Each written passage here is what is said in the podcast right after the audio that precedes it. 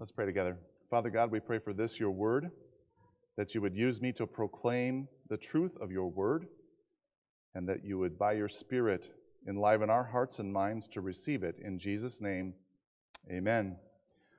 We are continuing on in our series on the foundational triads of the truth, and we've been focusing on God the Father. Uh, we talked about who is God a few weeks ago. Uh, last week, we talked about uh, uh God and his creative aspects. And we're going to talk about God's omniscience this week, or what God knows. The storage of information is an amazing thing, and in these modern times, we have the ability to store vast amount of information in very small spaces. This is called a flash drive. This particular flash drive can hold 250 gigabytes of data. A gigabyte is uh, 1 billion individual pieces of information. And so this device can hold just under 5 million printed pages of text. Scientists have a rough idea that the average mature human uh, brain can hold about 3 terabytes of information. And so that's about 3 trillion bits of information. Some of those bits can be readily accessed. Uh, maybe you haven't thought of something for a while, but you remember it. I can still remember the phone number that I had when I was a child. 715 667 5234. And some of you probably can recall that number as well.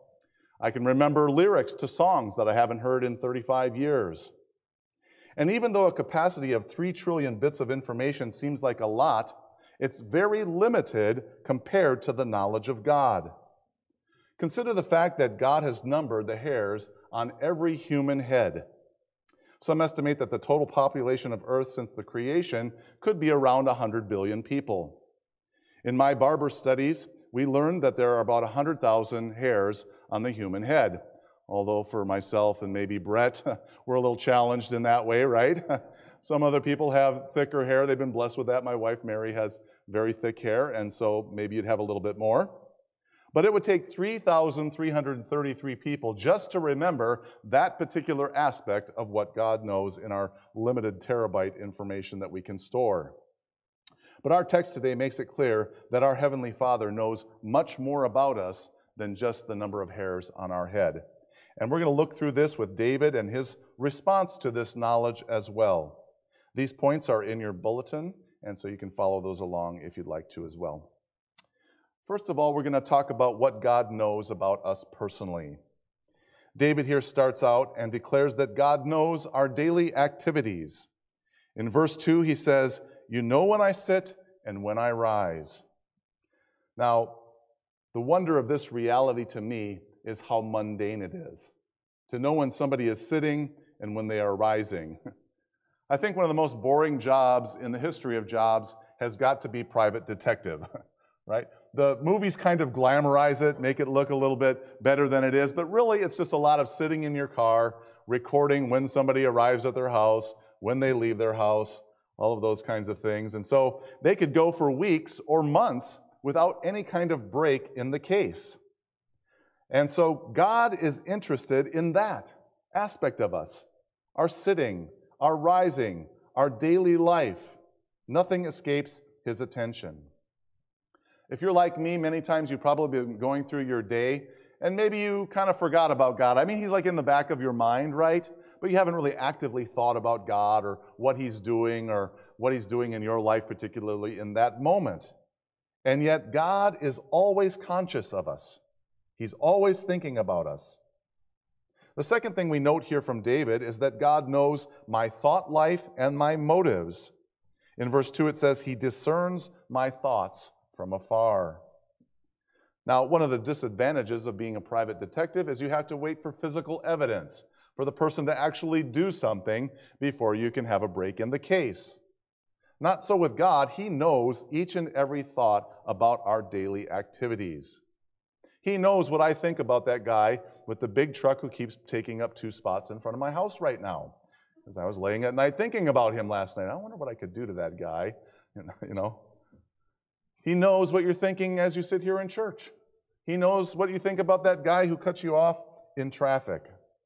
He knows all of our secret ambitions in life. Another aspect of this knowledge is that he knows our thoughts and motives even before we think them, because he knows what the source of our thoughts are, what our motives are. He knows why we are the way that we are. How did we become how we are? Perhaps your father was an alcoholic, and so God knows that's why you're scared all the time. Perhaps your mother was very critical, and so God knows why you struggle to feel confident in a crowd.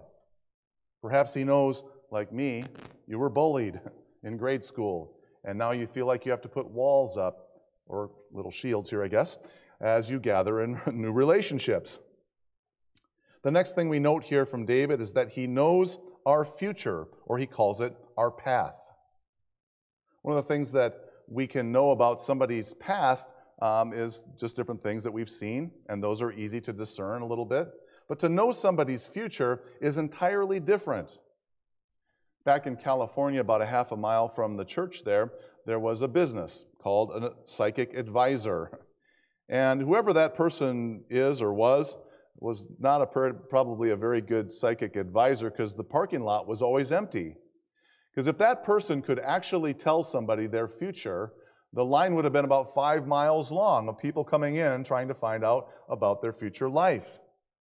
There's only one who truly knows our path. He knows where life is going to lead us. He knew that Scott Stroud would be your senior pastor here someday at Elam Lutheran Church. He knew that Don and Gloria would be get hit, hit by a car in their path one day, just walking along, and suddenly this thing happens to them. There are no surprises, and we can take great comfort in that.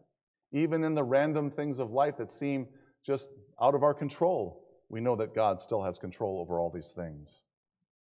Next, we see here that David states he knows the time of our death. Here we see it in verse 3 again, and he knows my lying down.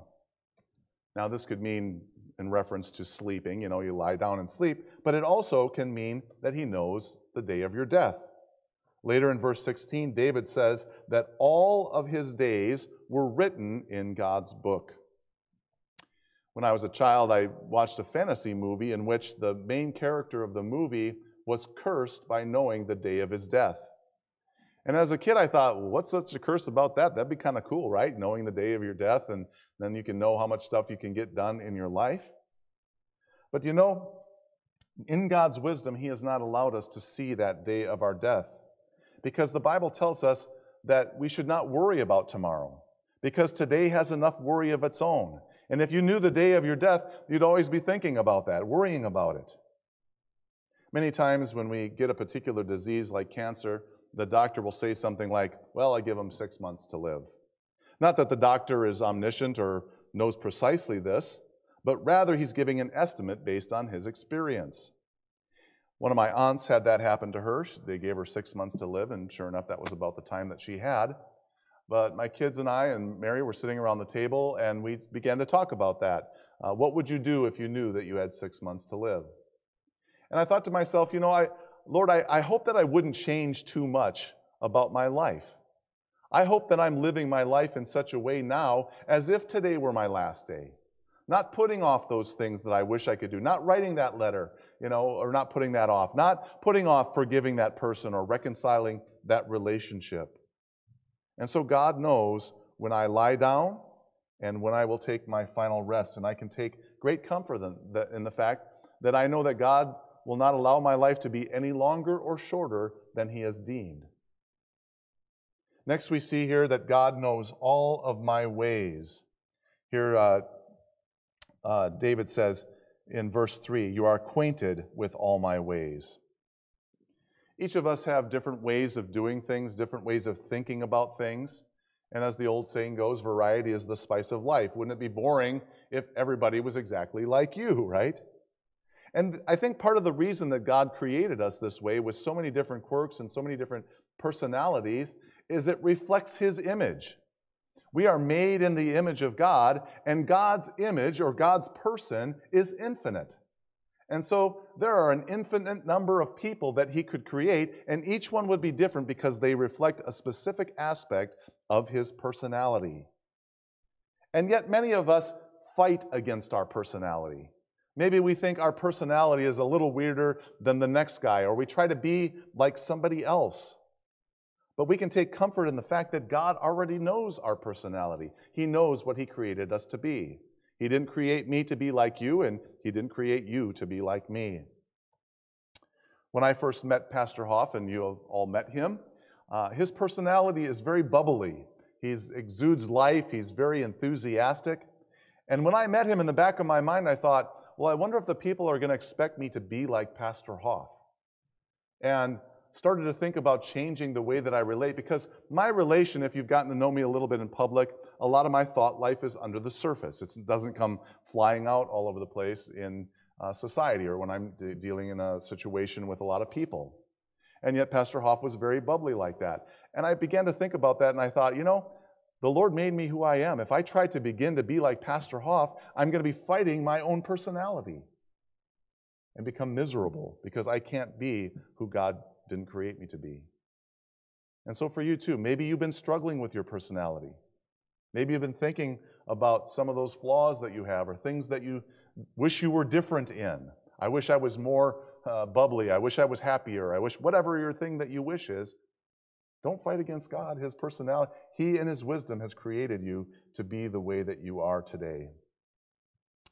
Next thing we see here, and finally, is that He knows our speech. Uh, David says here, Even before a word is on my tongue, O Lord, you know it altogether. It's interesting that David puts this at the last of the list because for many of us, that's the very first thing we notice about somebody is their speech. They walk up to us, say hello, or talk to us about something, and we begin to discern them, and our understanding of them is shaped by how they talk to us or the words that they say. But for God, it seems like this is the least significant aspect because it's also the most unruly and misinterpreted part of who we are. How many of you have said something and you wish you could take it back? I didn't really say that like I wanted to say it, right? You wish you could say something different.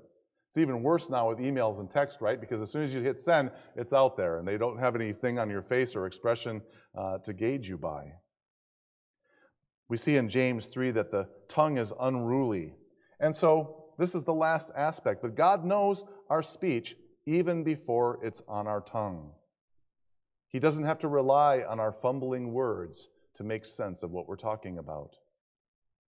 I had a friend named Bud Abbott who just passed uh, recently, almost 100 years old when he died. But in his old age, he had had some kind of mini strokes and different things, and so his speech was very fumbled and very garbled. And so, uh, as I would sit and talk to him, it was almost trying to understand a foreign language, really working hard to pick up on what he was saying. But I can guarantee you this God had no trouble hearing Bud Abbott's prayers. And so if you are frustrated with, I, I, I try to get words out and I can't say what I mean, don't worry. God knows your heart and He knows uh, what you're trying to say. Here, the thing, uh, the text here shifts, and we shift into David's response to God's knowledge of him. What does David think about as he knows this about God and this, his omniscience? Well, first of all, it says that he squeezes me in, or it says in the ESV, you hem me in behind and before. And so David take, takes comfort in this understanding that God is all knowing. It hems him in, it protects him. He knows that God has placed his hand upon him. And that's the response we can have for those of us who are in Christ. Those have, who have placed their trust in Jesus, you can know that God hems you in. In all aspects of our life, He's like a rock wall or a fortress, as David says in other places. But do you know, for those who don't know the Lord, that hand on their shoulder is not the hand of a loving father, it's the hand of the police officer. Their experience of God is much different than the Christian. They know that they can't get away from the Lord. In the book of Revelation, as the wrath of God is being poured out upon the earth and mankind, rocks are coming down, mountains are falling, the people here that are left on the earth and have not been taken by the Lord run into caves and hide. They hide from the face of God. That's not our response, Christians. When we see God face to face, you know what his response is going to be? one of love. Many times we were talking in the Bible study a little bit earlier yesterday for the men's Bible study, and we were talking about this. I don't know if you've ever gotten this too, but you, this fear of dying. Like, is God really gonna, you know, accept me? There's this kind of inner struggle we have. But I'm here to reassure you that when uh, God the Father looks at you, just ask this question Is he mad at Jesus? Is he mad at his son? No, he's not mad at his son. He loves his son very much. He's very well pleased with him. And that's why he, we're going to hear the words, Well done, good and faithful servant. You've been faithful with a little. Now enter into the joy of your Lord. That faithfulness with a little, by the way, on our part, is faith in the Lord. That's the only faithful thing you need to be faithful in, trusting in Him and know that He is going to uh, accept you into His care. But even in death, the God of the universe is there to judge the ungodly. They come to the full realization that He knew everything about them, and there was nothing hidden. There were no skeletons in the closet. By the way, all those skeletons, all those things that you don't want people to know, it's coming out sooner or later. In ancient Israel, after shearing time, the shepherds would leave a small tuft of wool on the top of their particular sheep, and they'd have it in a special shape.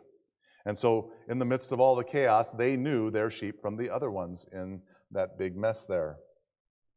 For those of us who have that little shape of the cross on us, we know that God is drawing us close, He's protecting us, He's comforting us in the midst of our troubles. The next response that David has here is he says, Such knowledge is too wonderful for me. Wonder and awe and as I was studying this, I was so thankful for the knowledge that the Lord had for me and of me. Because sometimes we don't even understand ourselves, do we? Why do I do the things that I do? Why am I the way that I am? But I can take comfort in the fact that God knows me. He knows my heart. He knows my life. And I don't need to have control over every aspect of my life. I don't need to be a control freak because ultimately things are out of control. God has control, though. The most panicked I get is Sunday mornings, okay?